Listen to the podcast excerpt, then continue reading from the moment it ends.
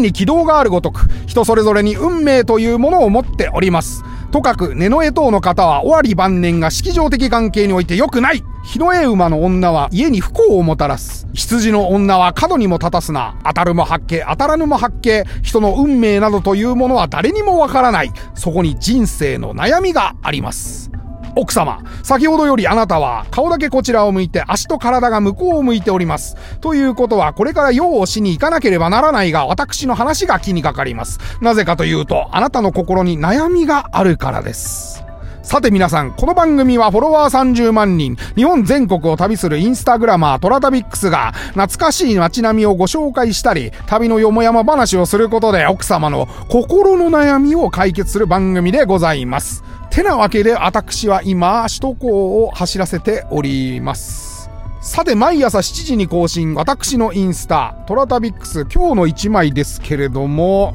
岡山県の津山、津山はたくさん写真撮ったので、えー、何回かに分けて紹介しておりますね。トラさんのね、48作目、後藤久美子さんが演じる泉ちゃんか結婚式を津山で挙げる。泉ちゃんがね、津山に嫁いだんですけれども、それを追いかける吉岡秀隆くん、演じる三尾くんが結婚式を妨害いたしまして、破談になると。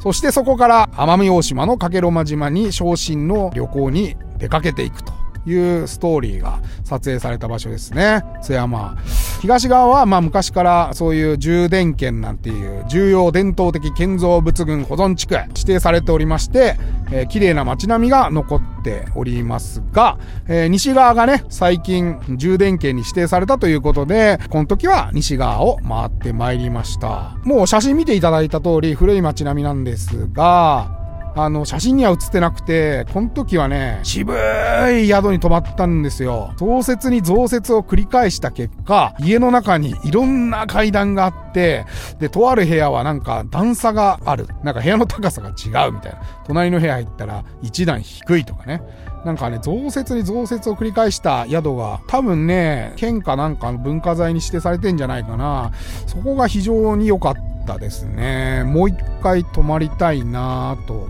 思いました。素泊まりだったからね、あ、そうそう、思い出した思い出した。いや、そこをさ、部屋に通されたんですよ。10畳ぐらいの部屋で、まあ昔ながらの作りですよ。ね、床の間がありまして、掛け軸やらが貼ってありまして、で、テレビなんかが置いてありまして、で、門掛けがあって、あの、タオル干したりさ、するんだけれどもさ、この窓側にさ、なんつうかさ、休憩スペースじゃねえけれども、机と椅子が置いてあって、窓側のところにあるじゃない椅子とテーブル置いてあって、冷蔵庫とか置いてあってさ。で、まあ場所によっては洗面所があったりさ、そこに。で、トイレがあったりする。そういういわゆる一般的な宿を思い浮かべてほしいんだけど、そこも漏れなく、その窓側にそういうスペースがあったわけ。そこだけ畳敷きじゃなくて、いわゆるフローリングになっているとこですよ。ほんでね、そこでね、そこ行ったのよ。ほんだらね、その不思議なんだけど、その板の間の隣に部屋があったんですよ。10畳の部屋が俺が泊まる部屋だよね。そして、板の間があるんですよ、その脇っちょに。テーブルとかさ、椅子があって、なんかちょっとビール飲んだり、本読むようなくつろぐスペースがあって、そこの奥にドアがあるから開けたら、なんかじめーっとしたカビ臭い、窓もないね、真っ暗な4畳半ぐらいの部屋があって、なんだろうこの部屋と思って。あれはね、なんだろうあの部屋。布団が引いてあったような気がすんだけど、もうちょっと暗いからさ、窓もねえしさ、真っ暗で、中がどうなってんのかも見えないから、ちょっと入るのやめたんだけど、たまーにね、古い宿行くとね、そういうとこあるんですよ。前もね、愛媛の大津、これもトラさんのロケ地で行ったんですけど、そこもね、多分一泊3000円とかの古い宿泊まったらね、入ったらさ、左側に木でさ、板が打ち付けられて壁になってるわけよ。後から打った木っていうのが分かってるから、ずーっと上見ていくとね、打った部分と壁の間に隙間があって、で、明らかにその向こう側になんか部屋があるみたいな。だからちょっとさ、隠すならちゃんと徹底して隠せよみたいな。トイレなのかお風呂なのかのドアが見えてるわけ。で、そこが使えないようにっていうことで、板が打ってあんだけど、ちゃんとそれ上まで打ってほしいよね、見えないように。気になってしょうがないもんね。津山に行った時も、その宿のその隣の部屋がもう気になって気になって、夜はね、さーっと酒をかっくらって寝ましたよ。というわけで、ま、津山はね、そういう宿に泊まりました。旧街道沿いの町屋造りの建物もありつつも、まあ、なんていうか、こういうね、1枚目に出したような車の修理工場とか、窓とかね、なんかそういうものに心を惹かれてしまう自分がいまして、あと、アパートとかね、古い。なんでこんな作りになってんだろうな、みたいなアパートとか見ると、変なスイッチ入っちゃいますよね。なんかなんだろう、これ、つって。ドキドキしちゃいますよね。っていうポットが津山は非常に多かったです。残念ながらね、朝からしとしとしとしと雨降ってたから、まあ、晴れてる時にってみたいなと思います。津山は2回目なんですけど、1回目もね、めっちゃ豪雨だったから、大変でしたよ。うん、カッパ着て撮影したけど。この2回目もまた雨だったので、晴れの国岡山なんて言うんだけれどもね、全然、全然晴れてねえじゃんと思って。ってなわけでね、今日も引き続きカウチサーフィンの話、トラブルの話になります。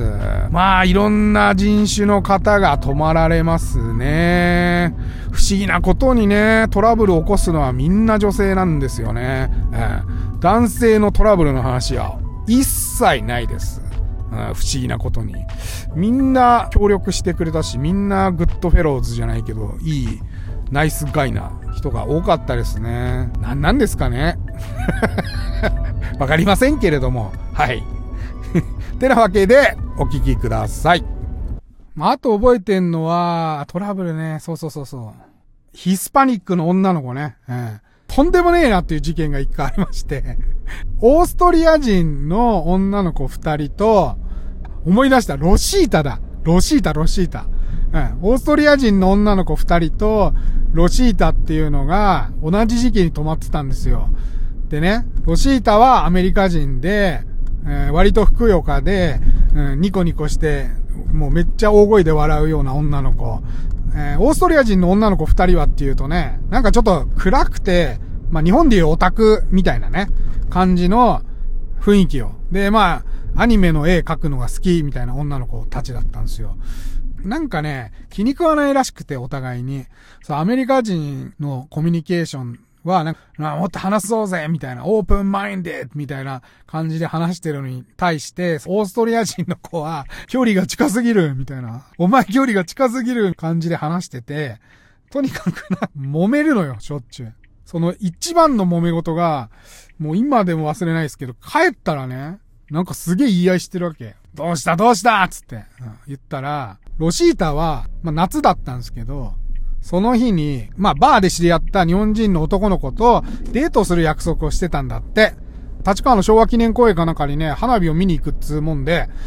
浴衣を借りたいからどうしたらいいみたいな相談を受けて、で、浴衣買って行ったわけですよ。デートですよね。それは知ってたからね、朝から。だから、行ってらっしゃい注文で、で、どうだったのみたいな話しようと思ったら、なんか言い合いしてるからどうしたんだ、どうしたんだっ、つって。たら、なんかそのオーストリア人の子たちが、なんかロシータが日本人とデートしに行ったみたいな。多分ね、ロシータも二十歳とかで、で、オーストリア人の女の子二人もね、19歳とかだったと思う、当時。なんか綺麗ないろんな花火を見て、なんかもう日本人の男の子ってキュートね、みたいな話を、まあロシータが盛り上がってしてたらしいのよ。そこまではいいじゃん、別に。あ、そうなんだ、つって。たらね、ロシータが日本人とチューをしたみたいな。こと言い出してまあ盛り上がったからチューしたんじゃないの？みたいな風に俺は思ったから、で、それの何がいけないの？つったら、びっくりしたけど、そのオーストリア人二人がね、日本人の男性はチューなんかしないみたいな。絶対にチューなんかしないとか、とか言ってるわけ。頭狂ってんじゃねえかと思ったんだけど、そんなね、まだ二十歳とかなのに、なんか、もっとちゃんと告白とかして、付き合うとかなって、それで日本人の男性はチューをするんだみたいな説明をしてるわけ、日本人でもねえのに。ほんで、ロシータはアメリカ人だからさ、何バカなこと言ってんのみたいな。そんな日本人だってチューぐらいするよ、みたいな。で、それをね、事細かく説明するわけ。どうやってチューするかみたいな。彼のチューはどんな感じだったかとかね。そういうのを言うか、余計にね、みんな、うわーみたいになって、その、オーストラリア人の女の子が、もう俺疲れてんだからさ、つって、勘弁してくれ。なんだよ、その話、つって。まずオーストリア人に説教ですよ。お前な、何か、勘違いしてるんじゃないかい？と。日本人だってチューはするし、エッチだってするし、ね。若かろうがなんだろうが、そういうことはどこの国も一緒ですよと。だから夢を見てるんじゃないよっていう話をね、しまして。あれ次、ロシータにね、あんたね、嫌がってんだからさ、つって、その、こと細かにこう、舌を絡ませて、なんだか、法要がどうだ、とかね、こんな甘い言葉を囁いて、みたいな、そんなお前さ、聞きたくもないだろ、つって。その、他人のその、性の事情なんか聞きたくねえだろっ、つって。それはやめなさいよっていう話をして、終わりました。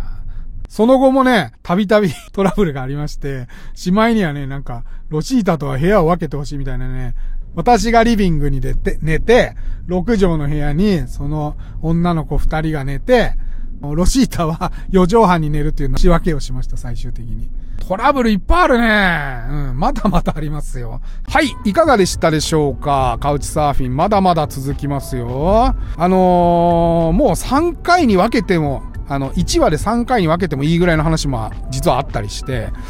そうなんですよ。うん、思い返すと本当にいろんな日々だったので、まだまだ続きます。ちょっと飽きてるかもしれないですけど、飽きたら飽きましたって言ってもらえれば、また別の話しますんで、はい。てなわけで、えー、今日はここまでといたします。トラタビックスは皆様からのお便りをお待ちしております。オーディのお便り機能からいただいても結構でございますし、私のインスタアカウント、toratabix、えー、トラタビックスにお便りいただいても結構でございます。それでは、いってらっしゃい。